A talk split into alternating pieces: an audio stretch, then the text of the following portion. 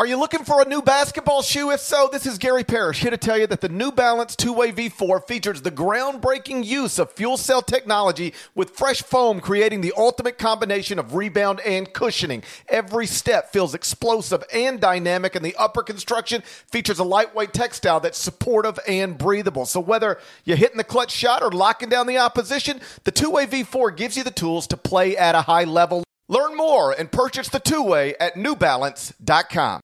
The all new Hyundai 2024 Santa Fe is equipped with everything you need to break free from the dull work week and embark on an adventurous weekend with your family. The Hyundai Santa Fe's features like available H-Track all-wheel drive, standard third row seating, available dual wireless charging pads. You've got the H-Track all-wheel drive so you can take on those dirt trails and kick up some mud, or the third row seating gets your whole family in to experience the thrill together.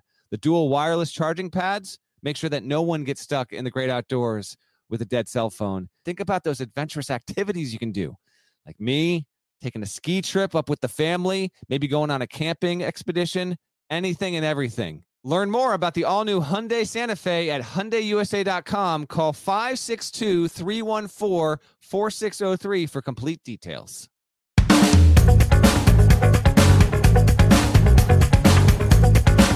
Hey there, I'm Gary Parrish. Welcome to the CBS Sports Eye on College Basketball podcast, where we sometimes discuss camel fighting dodo birds and leaky black. Matt Norlander is here with me, and we got a full hour planned for you here on CBS Sports Network with the 2023 24 college basketball season just days away. And we now know, unfortunately, uh, that the season is going to start under a cloud of sadness. And that's because on Wednesday night, it was announced that Bob Knight, the legendary, iconic basketball coach, has died at the age of 83, passed away at home in Bloomington, Indiana, surrounded by loved ones. Bob Knight was the head coach of three different schools. His career spanned five decades. He made five Final Fours, won three national championships in 1976, 1981, and 1987. His 76 team, Indiana Hoosiers, went 32 0. That's the last men's Division One basketball team to ever finish a season undefeated. Nobody disputes uh, Bob Knight's coaching ability or his accomplishments. He's an all time great, but his legacy is obviously complicated. We're going to get to that in a moment. But first, Norlander, just your thoughts on the passing of a college basketball icon. Yeah, we'll get to the coaching part first here because he does carry uh, a unique and complicated legacy uh, that we must address. But from an on-court perspective, is considered as influential as any college basketball coach ever. His motion offense, and we're not going to break down the X and O's for you right here, right now. We got a podcast to get through and a lot to touch on here, but uh, rest assured that it influenced hundreds, if not thousands, of teams at, at all levels of the sport. Um, he didn't invent the motion offense, but he absolutely brought it to the mainstream, and it was uh, a nightmare to prepare for if you did not have the personnel and frankly the coaching acumen and the staff to offset it. Because one of the amazing things about what Bob Knight did is yes he had some he had some greats come through his program. Quinn Buckner Kent Benson Isiah Thomas Calbert Cheaney Steve Alford like they but only one future NBA All-Star in a 3 decade span at Indiana alone. And yet the only guys that won as many or more national titles in men's division 1 college basketball you're talking about Wooden you're talking about Krzyzewski you're talking about Rupp. They all had more than three. And then Knight, Calhoun, and Roy Williams all have three. You know, for him to get that Indiana job, GP, after getting the Army gig just three years removed from graduating college, he won a national championship as a player at Ohio State. And that kind of set him on the path to his uh, greatness as it's associated with the winning that he did in college, uh, first as a player and then for the majority of it as a coach. And then after his dismissal in Indiana, we'll get to that in just a minute you know, he opted to get back into coaching and go to an outpost, Texas Tech, a program with very minimal history, and brought that school to the NCAA tournament, you know, four times in, in an eight an eight year span. And while Texas Tech has since made uh, a run to a national championship game in men's uh, college basketball under Chris Beard and had another really deep run there and has done well uh, for Knight to do what he did, including a Sweet 16 run at Texas Tech. Only it, it was it was the the late career act that reinforced his coaching bona fides that brought him to 902 career victories, which when he retired was the most in the history of men's D1. He has since been surpassed, but uh, undeniably what he meant in terms of his coaching influence, and it's been evidenced in the near endless stream of statements that have come out in the less than a day that since his passing. Um, he is someone who was highly regarded for his coaching mind and the way that he built and turned Indiana into a blue blood program. And my last thought on this, it, it was not always that. Indiana met, basketball meant a lot in that state, and it, certainly it was an elite program. But because of Bob Knight, Indiana became a school associated with the term blue blood along the lines of Kansas, Kentucky, Duke, Carolina, and UCLA.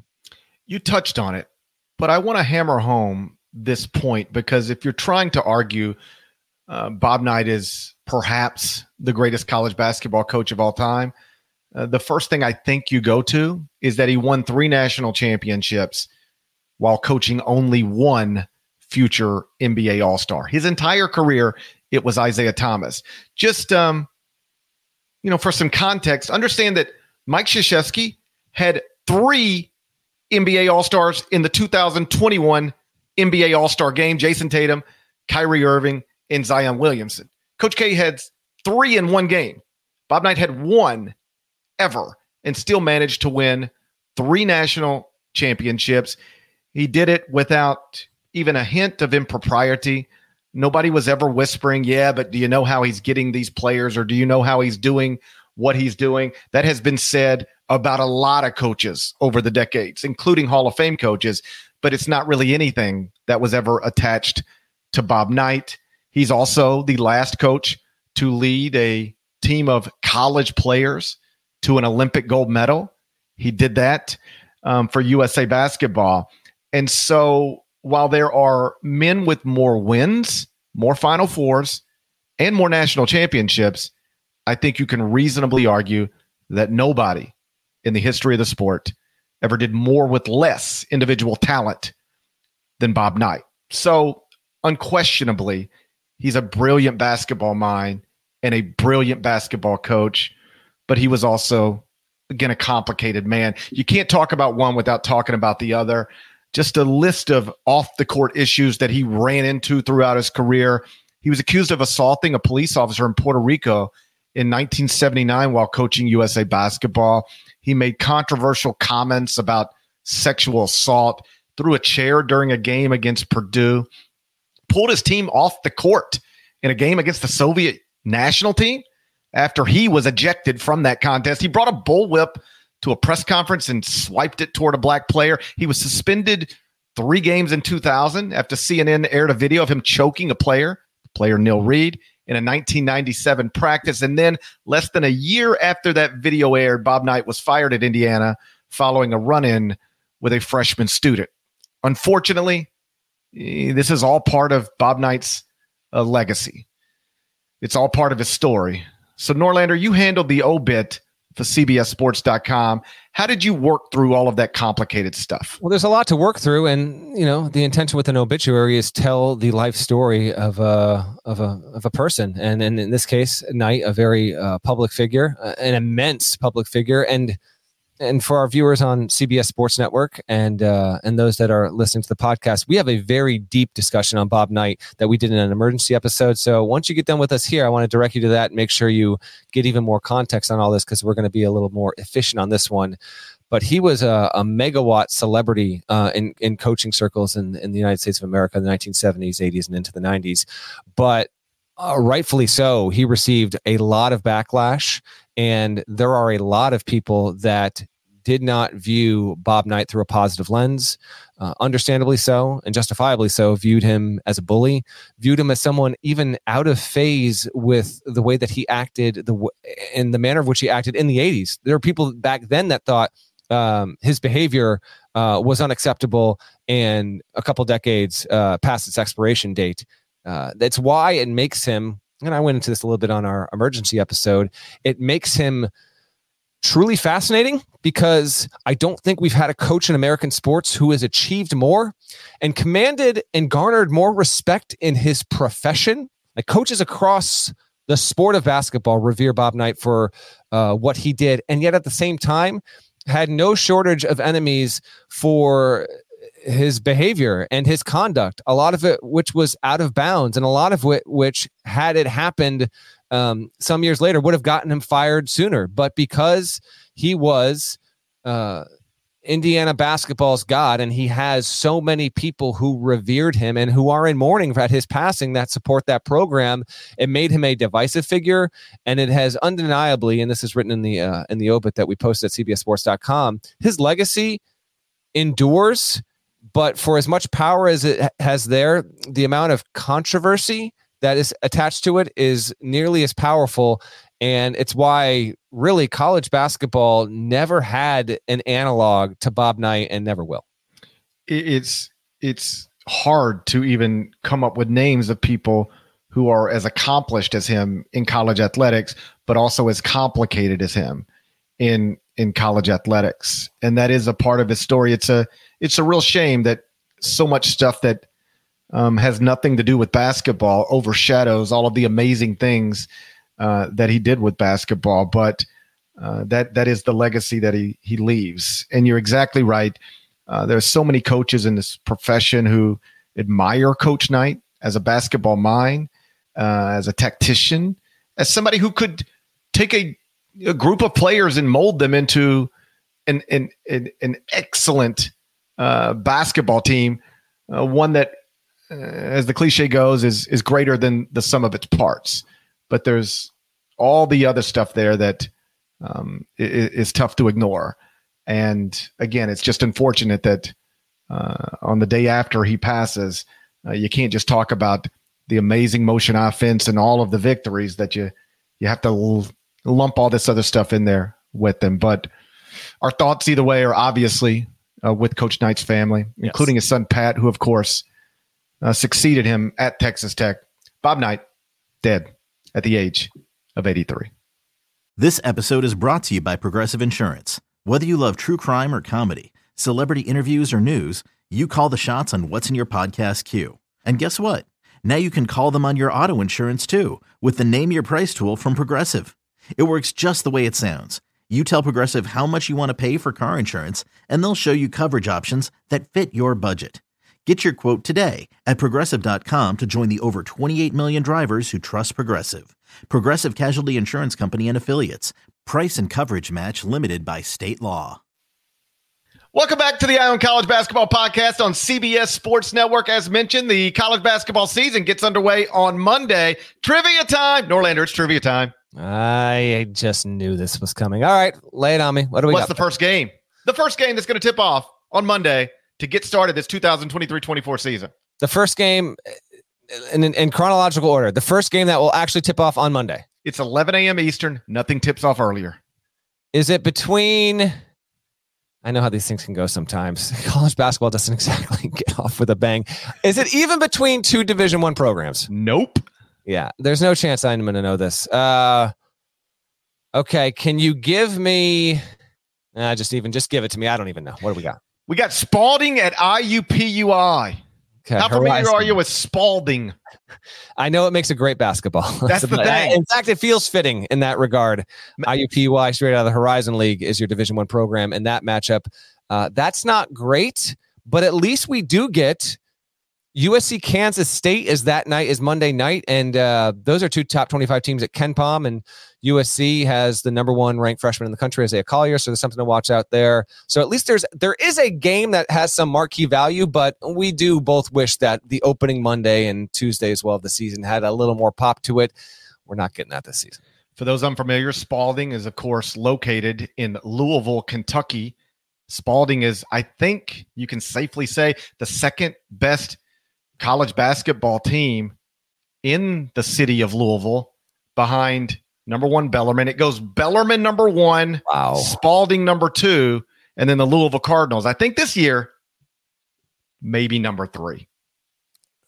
It's tough. It's tough. It's a tough situation dropped, in Louisville. just got dropped in an exhibition uh, earlier this week. Unfortunately, did Louisville um, by D two program. So Kenny Payne year two this ship's going to have to turn a lot quicker. Kenny Payne, year two at Louisville, is obviously a storyline to follow. But heading into the season, what is, in your opinion, the three biggest storylines to follow? Yeah, narrowing this down to th- if this was our regular podcast, if you will, um, which you can always watch on YouTube, subscribe to the YouTube channel, and, and listen on anywhere you get your podcasts. Uh, we I might dive in on ten storylines, but we're going to keep it to three here, and I'm even going to mention the fourth, which is FAU and how it looks. GP's got him fourth in his rankings. I've got him 15th. They're 10th in the AP Top 25 preseason poll. How FAU thrives or doesn't after making the final four is a big one. But my top three are this. Number one, it's got to be Purdue. They bring back the National Player of the Year in Zach Edey. He is the near unanimous pick to, to repeat as National Player of the Year. I think he will do it. I believe you think he will do it. We'll get to that a little bit later on the show. Purdue losing to FDU as a 16 seed last season. Uh, the just devastating irony of that loss, GP, being that FDU was the smallest team in the field. Purdue had the biggest dude in college basketball, and it didn't matter. FDU wound up winning. Purdue was spinning its wheels, and it's one of the most uh, notorious upsets if you're on the losing end of it in college hoops history. What does Purdue look like this season? You know, preseason number one in my rankings, preseason number one in all the mainstream metrics, uh, not there in the AP top 25, but it needs to have a big season. And by big season, I mean finish maybe atop the Big Ten and make a deep run in the NCAA tournament. Storyline two, how does UConn look? They lose real talent. Jordan Hawkins, lottery pick. Andre Jackson, one of the best athletes and playmakers in the sport last season. He's off to the NBA as well. And then Adama Sanogo was the team's MVP, and they wouldn't have won a national title without him last season. We'll see if he can carve out a career in the NBA or not. If not, I see 12 years of absolute glamour and domination and an overseas career for Adama Sanogo. They're all gone. Now, UConn does bring back Tristan Newton to play point, which I think is huge. Donovan Clingan, the big who came off the bench, uh, who was used in spot duty to, to give Sanogo a breather. Now he's expected to be the breakout player in the sport this season, GP. Uh, will he do that? And Stephon Castle's the freshman to know at UConn, but does the program handle prosperity well? It was picked third in the Big East.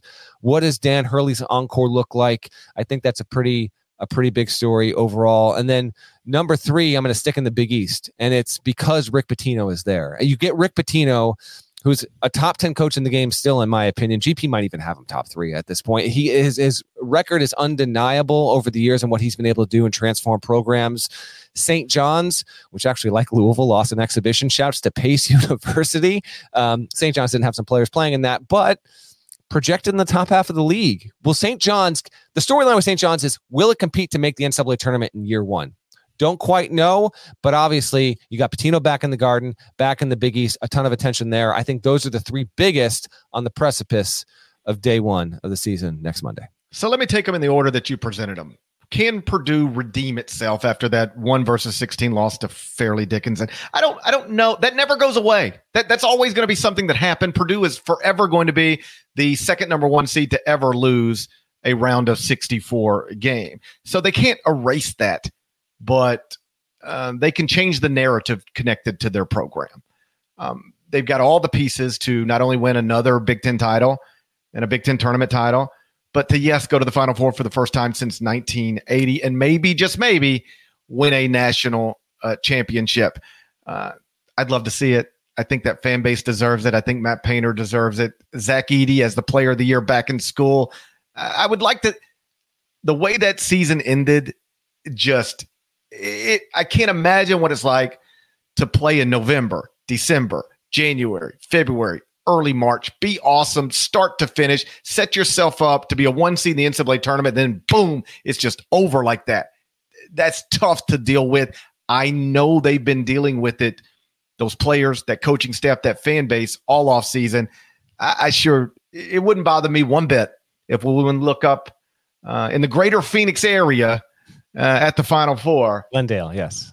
And Purdue is is holding the trophy. Uh, I, I, think that'd be a a nice story for for everybody.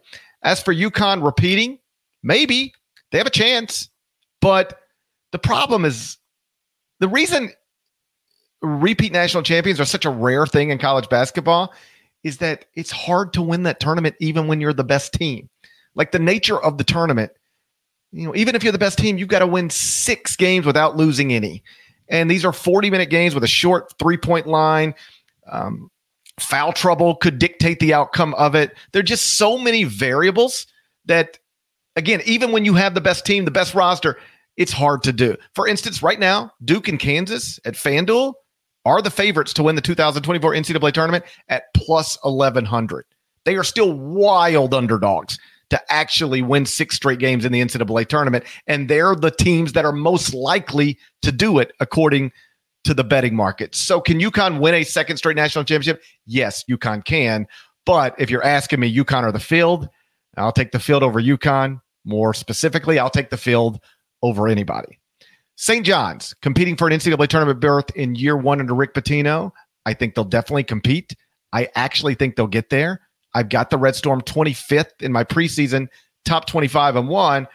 But it is true that Rick Pitino has never taken a power conference school to the NCAA tournament in year one. The only time he ever did it was in year one at Iona when they finished ninth in the league and then won the conference tournament. So Rick Pitino, an all-time great, but he hasn't done what St. John's fans want him to do this season, which is take a power conference program to the NCAA tournament in year one. In fairness to him, at Kentucky, he was ineligible to do it. Yep. But still, what I'm saying is a fact. He's never done it before. I think that changes this March. We'll see. Uh, I, he's got a chance. They bring, and I sat down with Pitino at Big East Media Day one on one for CBS, and he told me, listen, and this was before the pace loss we're bringing over guys from mid-major programs. Some of them were coming from losing situations, so they're going to have guys from Harvard and Iona and UMass and Penn. Uh, they do have Nahiem Alleyne, who comes from the reigning national champions UConn. He transferred there, and he he just said, "Listen, it might be a little bit, and I'm paraphrasing, but it might be a little bit bumpy in the first few weeks of the season. We'll see if that winds up being the case. They bring back Joel Soriano, who I think is a pretty big uh, piece there overall, but um, the Big East in general has storylines galore. And we did a preseason Big East special pod that you can find in the feed. To me, it's the most compelling conference in the country for about a dozen reasons. And you see it here. It's got probably two of the three biggest, four biggest storylines in the sport heading into the season.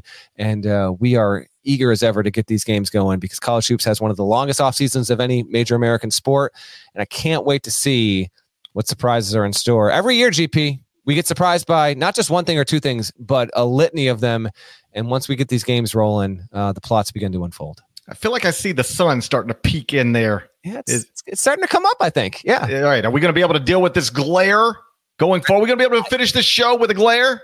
We're doing a lot of incredible things on this podcast. One of them is literally controlling the movement of the sun and the advancement of time. It's amazing. When we come back, two time transfers are having their waivers denied left and right. Some coaches and players are upset with the rulings. Should we also feel bad for them? Or, hey, rules are rules. We'll discuss that next on the Eye on College Basketball Podcast, CBS Sports Network. Robert Half research indicates nine out of 10 hiring managers are having difficulty hiring. If you have open roles, chances are you're feeling this too.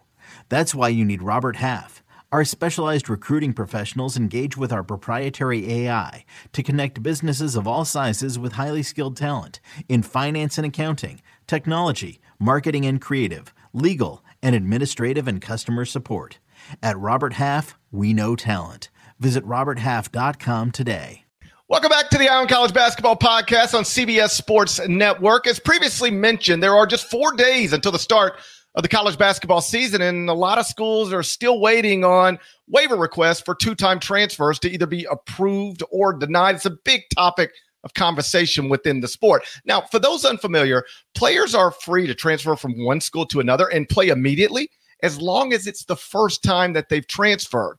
But if they transfer a second time, they need a waiver from the NCAA to play immediately. And if they don't get one, they can't. Lots of players aren't getting them this year. Coaches are upset. Players are upset. Norlander, let me ask you this. Should we feel badly for them? Or, hey, rules are rules. And when you transferred for a second time, you knew that this was a possibility, if not a probability. Eh, go cry somewhere else. Well, I'll tell you what, this particular topic and doing this on our, you know, podcast as usual, but also made for made for TV episode. This is a topic where GP and I could burn 30 minutes and it would not break a sweat here. So we really have to challenge ourselves. Um, this is a major topic and a major issue because what we're going to have here is we're going to have dozens and dozens of players that get to the start of the season and they're not going to be cleared one way or the other there. Um, I'm not good across the board with you get one freebie and then second time no matter what. Not good with it. How about when a coach leaves a school and a player wants to transfer out? The player just has to suck it up and say, "Well, I didn't come to this new school thinking that my coach that I chose to play for would leave. I can't, I can't play somewhere else again. I can't go." Mark Madsen left Utah Valley to go coach at Cal. Aziz Bandaogo left Utah Valley, is now at Cincinnati, and started his career at Akron. So he is a second year undergrad transfer. But it's not. It wasn't Aziz Bandaogo's decision for Mark Madsen to understandably leave for one job for another to jump from the mid major ranks to the high major ranks. So this is obviously a topic that is fraught with a lot of sensitivity, a lot of debate. Um, and I don't think that you can logically and fairly have an across the board. You get one freebie the second time, no matter what, doesn't matter because there are everything from viable mental health reasons to if you lose your coach, you should be able to transfer from one place to the next without exception. I think it sets a terrible precedent for the coaches to be able to do this and for the players to not be able to. It, you know, take the same exact path. Bandaogo is currently awaiting to see if his waiver gets cleared or not. The attorney general in the state of Ohio is ready to go after the NCAA and its new president, Charlie Baker, over this. So we wait and see. I, I might be a bit of a radical on this topic because I think players should be able to transfer after every year and play immediately as often as they want. If Chris Beard could be the coach at Little Rock, take the UNLV job for a week, then decide he wants to go coach Texas Tech, then when Texas opens, decide he wants to be the Texas coach. Then when he gets fired there, three months later, be the Ole Miss coach. Like if that can be his career, then I don't understand why student athletes aren't allowed to move around as freely. So for um, all intents and purposes, I am on the side of the student athlete. I think the rules should be changed. But rules are rules, just like laws are laws. And There's a stop sign in my neighborhood that serves no purpose whatsoever. It should not be there. I never stop at it. Okay. But if I get caught, I will get a ticket and I won't have much of a defense because you can't run stop signs, even if stop signs are illogical and wildly out of place. So, on a lot of these cases, I do look at it and I go, hey, I disagree with the rules, but the rules are, are pretty clear. And you had to know when you transferred a second time that it was possible, if not probable, you would be made to sit out a year. Now here we are. If you didn't want to be at risk of this, maybe you should have stayed where you were. That said, some of these yeah. cases are really problematic in terms of okay, I know the rules are the rules, but you do have a waiver process. How did this one get denied? And the most obvious one is Jalen Tyson at Cal. Are you familiar with this story? I am. Uh, I would say it's been an under discussed story in the offseason, but for our listeners and viewers that might not be familiar with it, feel free to uh, to familiarize them with Tyson's current predicament at Cal. So Jalen Tyson, he started his college career at, at Texas. He played one season there, and then he transferred to Texas Tech, eligible immediately, one time transfer waiver. He started 31 games for the Red Raiders last season, but then decided to transfer after his coach, Mark Adams, was fired in part for allegedly making a racist comment. Jalen Tyson decides to transfer. He's now at Cal, and his waiver was denied, even though I'm told two different doctors have written letters on his account talking about how they were concerned about his mental health in Lubbock, Texas. One of the reasons I'm told that his waiver was denied is because he waited more than a month after Mark Adams was fired to actually enter the transfer portal. The implication being, if you were really so desperate to get out of there, why did you wait so long? But Jalen has responded to that by saying, the Texas Tech athletic director asked me to be patient and give the new coach a chance. And so I was just trying to honor what my athletic director wanted. Ultimately, I decided I still wanted to leave, and that's what I did. It is crazy to me that that waiver got denied. If you want to say we have no waiver process anymore, fine, whatever. Change the rule to that. But as long as you have a waiver process, how can Jalen Tyson at Cal not get a waiver based on all the things I just explained are connected to his transfer from Texas Tech to Cal? And behind the scenes, this is what is driving a lot of players crazy, coaches crazy, athletic directors, some compliance people, because we are getting to a, it just, it shouldn't be like this. We shouldn't be on the doorstep of the season starting and you have a litany of programs, sometimes schools with multiple players, Cincinnati being one of them, that don't know if they're going to have certain players be eligible or not. Uh, part of that goes to the NCAA uh, just severely understaffing the departments that would look over these transfer situations. I'll give you another one real quick. You know, just to show that it can affect power conference programs just as much as mid majors. Towson has a player, Nendah Tarke. Okay. He's from Towson's in Greater Baltimore. He's from Baltimore. He played at Coppin State nearby. Now he decided this past offseason that he was going to play at, at Nicholls State, but he then changed his mind. He never he never went there. He never stepped foot on campus. He never packed up the car. He, he made a decision that he was going to transfer to Nicholls State, but he never enrolled there. But I was told by a source just a few days ago that a former Nicholls State assistant who was no longer with the program after review, you know, impermissibly enrolled him into a class at Nicholls. So he his clock technically started, even though he never enrolled there. And so now you've got Towson trying to get a player cleared on a waiver for a two-time transfer undergrad when he never even went to the other school to begin with. So eh, my big point in, in addressing that specific situation, what you brought up, GP, is the NCAA being in the waiver business. It opens up such a humongous Pandora's box of potential contradictory clearances and denials that it does make sense on some level to go all the way or it's it's got to be all or nothing. Eh, but I don't know if they're ever going to get there. And the NCAA is obviously um, aware of the fact that they could be vulnerable to being sued. Whether or not they'd win or not remains an interesting one. But um, if you've been following college hoops diligently in the offseason, you are this is not news to you. You are aware of the fact that there are actual impactful players that still haven't been cleared. And and speaking to a lot of people around the sport, uh, they're just looking for more common sense and logic from the NCAA. I guess good luck on that. Yeah. Again, if you want to get rid of the waiver process, um, you know, I won't uh, protest. But as long as you have a waiver process and there's a path for two time transfers to be eligible, for the life of me, I can't understand why Jalen Tyson is not eligible at Cal. The NCAA does have a history of revisiting these cases and reversing course. I hope that's what they do here. It would be the right thing to do. When we come back, Matt Norlander going to tell you about some names to know heading into this season. Who might be the next faces of the sport? Norlander's on it next. Eye on College Basketball Podcast. We're on CBS Sports Network. Okay, picture this. It's Friday afternoon when a thought hits you. I can spend another weekend doing the same old whatever, or I can hop into my all new Hyundai Santa Fe and hit the road. With available HTRAC, all wheel drive, and three row seating, my whole family can head deep into the wild. Conquer the weekend in the all new Hyundai Santa Fe. Visit HyundaiUSA.com or call 562 for more details. Hyundai, there's joy in every journey. Welcome back to the CBS Sports Eye on College Basketball podcast on CBS Sports Network. We're about to get this season underway, and most college basketball fans are familiar with Zach Edey, Armando Bacot, Hunter Dickinson, guys who have been college standouts for multiple years. But what's the next batch of household names in the sport? Norlander, give me uh, three less popular names that could become well known guys once the season gets underway. Well, you mentioned Edey. Dickinson, Bacot. They're all preseason first team All Americans at CBSSports.com. I'll, I'm not. I'll also include Tyler Kolek, Kyle Filipowski. That's our preseason first team All American. So I'm going to take three names that aren't on that list, and these are players that I expect to be highly valuable.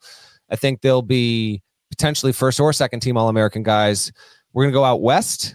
We're going to go to the number one ranked freshman in the country. We're going to go to a player that I think could get USC into the Final Four discussion once we get to March, and that's USC freshman point guard Isaiah Collier. He is physical, uh, can use both his hands tremendously well. He's going to team up with another name that's been around a while, Boogie Ellis, but Collier is getting less buzz than any number one ranked freshman that I think we've had in the past six, seven, eight years in college hoops. Um, I guess there's a myriad of factors with that. One of them being he's a teammate of Bronny James. Oh, by the way, with Bronny James, we'll wait and see on when he winds up playing. He had uh, a heart issue over the summer, but LeBron has gone on record saying he is recovering well and very much intends to play for USC this season. We'll see when that is. Another player to know, and this guy I am super high on. I think that he is going to be one of the three or four best guards slash wings in the sport. That's Illinois shooting guard Terrence Shannon Jr. I had him as a preseason second team All American. Uh, he can play both ways, has great shooting form. I think he's going to improve as a three point shooter. I think that uh, my expectation, this is something of an assumption, uh, admittedly so, GP. I just think that he is going to turn into someone that shoots north of 35, 36, 37% from three point range and guides Illinois into that discussion of, well, if Purdue is going to be the best team in the Big Ten, will it be Michigan State or will it be Illinois that's in that number two spot there? I love Shannon Jr.'s potential. Can't wait to watch him. And another one, I'm going to give you another freshman in the SEC with the program that's all too familiar with having big impact first year guys. And it's not DJ Wagner, who's going to help run the offense there. It's Justin Edwards, a, a, name that's in the mix to be a number one pick in a relatively down projected 2024 NBA draft. Doesn't matter. If you're projected to be a number one pick, you really know how to play. Uh, Justin Edwards is a wing uh, that has amazing basketball instincts. And so long as he is deployed correctly, and I suspect he will be by John Calipari, um, in a loaded freshman class, Kentucky has the top ranked group of newbies coming into college hoops. I think Edwards will be the big shine guy there. So I picked those three overall. Others, you asked me for three, but you know me. I'm going to give you two more. Donovan Clingan at UConn is expected to be the biggest breakout player in the country. We'll see if he can handle that load. And then I don't think Clingan will be the best player in the Big East. I think Ryan Kalkbrenner of Creighton will be the best defensive big man. And I think that Kalkbrenner, not even Tyler Kolek, will win Big East Player of the Year. It could obviously be any of those guys. Terrence Shannon is terrific. I do think it'll likely be a freshman. And the reason is because it is usually a freshman. You know, this freshman class isn't that star studded. Like Bronny James is famous, but largely because of his father. DJ Wagner is famous but largely because of his father.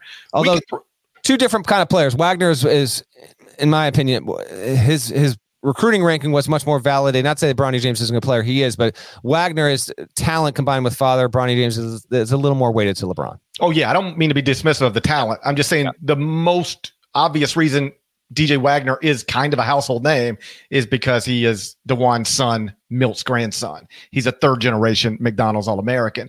We could throw a picture of Justin Edwards up right now. Oh, and if you didn't put his name underneath it or a Kentucky jersey on him, most people, even watching this college basketball show, would not know who they're looking at. So that's going to change. Maybe not with Justin Edwards, but with somebody. Because this time a year ago, Brandon Miller was not a household name, and then he became one for multiple reasons, not all of them great, but he did become one. Jabari Smith, a couple of years ago, this time, heading into the season, was not a household name, but he became one pretty quickly. As we've noted a million times, Zion Williamson was the third best recruit in a Duke recruiting class and became a phenomenon very quickly. So I think that's going to happen for a freshman because it almost always does. And if I had to pick one, I'd probably go Justin Edwards. And boy, does Kentucky need that because I don't know that any coach in America is entering a season which is much uh, just fan pressure uh, at a big time school than John Calipari. And if John is trying to make it back to the Final Four for the first time since 2015 or win a second national championship at UK, he probably needs to circle this back around Justin Edwards to become a household name.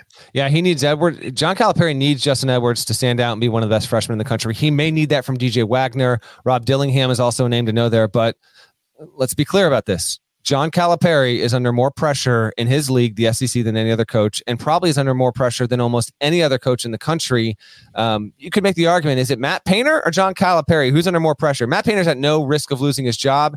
If Kentucky completely went sideways and say didn't make the NCAA tournament, which I don't think will be in the conversation, GP, I don't think that's going to be on the table. But Kentucky has had some letdown seasons under Cal. If it went that way, it's not unthinkable that Kentucky could make a change there. But that being said, I think Kentucky's going to be in that probably three, four seed range overall. And I think the freshman class is going to be a, a major reason why. But Calipari, and I wrote this recently for CBSSports.com. Last the past couple of seasons, he's been under an um, immense amount of pressure. But I think he enters 2023, 2024 under more pressure than any previous season he's ever had while coaching, at least in college. He obviously had, uh, you know, a different set of expectations when he was briefly coaching in the NBA.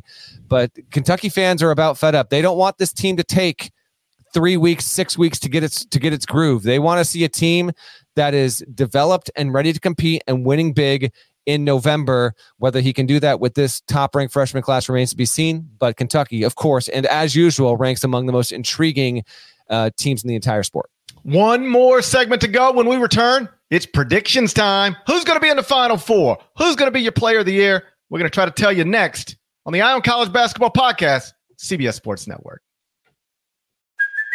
Hey, it's Kaley Cuoco for Priceline. Ready to go to your happy place for a happy price? Well, why didn't you say so? Just download the Priceline app right now and save up to 60% on hotels. So, whether it's Cousin Kevin's Kazoo concert in Kansas City, go Kevin, or Becky's Bachelorette Bash in Bermuda, you never have to miss a trip ever again. So, download the Priceline app today. Your savings are waiting.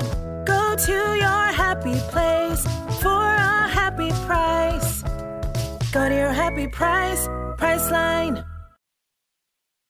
Welcome back to the Eye on College Basketball Podcast on CBS Sports Network. You cannot wrap a podcast, it's a rule, without predictions. So let's get to it, Norlander. Give me your final four and your national champion. I want the record to reflect we wrap many podcasts without predictions. So um, I know, but every time we're breaking a rule. okay. Uh, all right. As we get into this, I'm going to give you my final four. And I'm going to, I pick my final four teams based on a concoction, combination, perhaps an amalgamation of teams that I think have the ability to get there, but I don't necessarily have in my top five, not even in my top 10 across the board there, because look at the final four every year. You have a team. In fact, we're on this crazy run over the past decade where you're having a team that's ranked, you know, seated seven, eight, nine, 10. They're, they're outside uh, uh looking in. They aren't, they aren't picked there. They break through FAU being a recent example there. Um, so before I give you mine, uh, I feel like I already know Gary Parrish's. And why do I already know it? Because every year, my guy says, you know what? It doesn't matter that the top four teams in the preseason never all make the final four. I'm just going to keep doing it. So, can you defend your predictive, monotonous pick every single? You know, these are not going to be the four teams that make the final four. You don't get to tell me what I know. It'll happen someday. I know. And boy, when it does, I'm going to celebrate accordingly. It just it logically falls apart for me to say I think these are the four best teams in the country, but I think four other teams are going to go to the final four. Like I understand that the best four teams have only once all made the final four, 2008, four number one seeds. Yes. I get it. I understand what you're saying. I just can't. It's the way my mind works. I cannot say, I think these four teams are the four best teams in the country. Now let me pick four others to play in the final four. So I always just go with the top four of my top 25 and one. It is never right. But boy, if it ever is, you won't hear the end of it. Well, we're going to get this out of the way now, and it will be played later in the season. I was wrong. There we go. Um, by the way, that 2008 Final Four, Kansas, Carolina, Memphis, UCLA. Uh, don't fact check me because uh, this is off the top of my dome. I think, I think those four teams were in the preseason top five. So it is the one time, not just for one seeds, it's the one time the preseason poll aligned with GP's methodology. That being said, I'm turning the tables right back on you. Tell the viewers, tell the listeners, who are your four Final Four teams, and then I'll give you mine. Well, if you were listening closely earlier, you should know it's Kansas, Purdue, Duke, and Florida Atlantic. Yes, I have the Owls making back to back Final Fours. I have the Owls. Make it, I've been talking about this sport for a long time. I never thought I would ever, ever say the sentence, Yes, I've got the Owls making back to back Final Fours. Even Temple Owls, I didn't think I'd ever say that about, but certainly not Florida Atlantic Owls. But here we are. I've got Kansas, Purdue, Duke, Florida Atlantic in the Final Four. Kansas is my national champion. FAU again. I have 15th. Uh, Dusty May has almost everyone back from a Final Four team that almost lost in the first round to GP's Memphis Tigers. Uh, if that was the case, if FAU had lost, I assure you GP would not have FAU fourth in the country. Nevertheless, we move along. I have Purdue, Arizona, Texas A&M, and yeah, I've got Texas making the final four. So all four of these teams are in my top 16. I tried to pick teams that I genuinely believe have the roster to get there. I have Purdue over Arizona in the title game. Tommy Lloyd has not been uh, excelling in the NCAA tournament in his first two seasons, but he's been an amazing regular season coach. Lloyd is two and two in the NCAA's. His team got punked by Princeton as a 15 seed, 15 seed Princeton last year. But I'm going to say Caleb Love really turns it around, turns his career around. Ballo's really awesome. They've got the the offensive firepower to do it. Uh, Kylan Boswell is a breakout player supreme. Keep an eye on him. He'll run the point for Arizona. Texas A&M, I have six in the country, winning the SEC with Wade Taylor the fourth. You got that right. And I think Buzz Williams is going to do a tremendous job. And I they're a they're a projected league champion in my end that I think that could get there. And then I've got Texas because they bring in Max Abmas. I think Tyrese Hunter will be among the best guards. You'll have the likes of Dillon Mitchell breaking out, Dylan Disu having a big season. So I've got Purdue winning it all over Arizona and then two other Texas schools making it. So yes, if you've been following along, I have Baylor as the best team in Texas, but that's not how the NCAA tournament and Final Four works. I like A and M and Texas to wind up breaking through in the big bracket and getting to the Final Four. Trivia time. Final Okay. Four is where? Where's the Final Four in 2024? GP. Phoenix, Arizona. Eh, Uh, well, here we go. I was wrong. It is in Glendale, Arizona. Oh, come on. Glendale, That's- Arizona is where the Final Four is. That's cheating. You know what I I meant. mean, it's factually true. What do you want from me? It's factually true. All right, here's what I want from you some individual awards. Who's your player of the year, coach of the year, freshman of the year, and transfer of the year? That, of course, is the T O Y, the toy. Who's going to be your toy? Yeah. Well, by the way, we are bringing the toy to the Yes. masses. We're bringing this concept here, transfer of the year. We'll get to that at the end. Uh, quick flashback. A year ago, I believe you had Oscar Tshiebwe as repeating as national player of the year. True or false? I, probably, sure. I was wrong. And I said he wouldn't win it. He did not win it. I will not go by that methodology this season. Zach Edey was simply too dominant. I ex- expect Purdue to be too good and Edey to repeat. Um, it is hard to logically work away from him, which isn't to say I can't see it happening. And I know you would agree with me, but I think we are on the same page here. Edey is the only practical pick before we see them tip it off and play a single game. Player of the year, uh, Zach Edey. I've got coach of the year, Bill Self at Kansas. Freshman of the year, Justin Edwards at Kentucky. And my toy, Hunter Dickinson is my toy, the transfer of the year for the Kansas Jayhawks. I'll be real quick on mine. I've got Buzz Williams winning the SEC, and we do our Coach of the Year on the precipice of the Final Four. So this idea is if Williams has A and M in the Final Four, he will win Coach of the Year for us at CBS Sports. I've got Collier at USC as the top freshman in the country and leading USC to second place at worst in the Pac-12. And then my toy. It's not Dickinson, who I think will be good, but I'm not convinced he's going to be a first team All American. I like Ryan Nembhard going from Creighton to Gonzaga, being a highly impactful point guard, one of the 10 or 15 best players in the country, and making sure Gonzaga has a chance to go to a ninth straight Sweet 16. Shouts to Devin Downey. Shouts to Chester, South Carolina. Shouts to Terry Teagle, legend. Shouts to Huck Larnell. And thank you guys for spending the past hour with us. If you're not subscribed to the Eye on College Basketball Podcast, please go do that at Apple, Spotify, anywhere you get your podcast. And don't forget to subscribe to the CBS Sports College Basketball YouTube channel because every episode of the podcast, it lives over there. So go subscribe. Remember, there's more of us than there are of them. We're going to mm-hmm. talk to you again real soon. Till then, take care.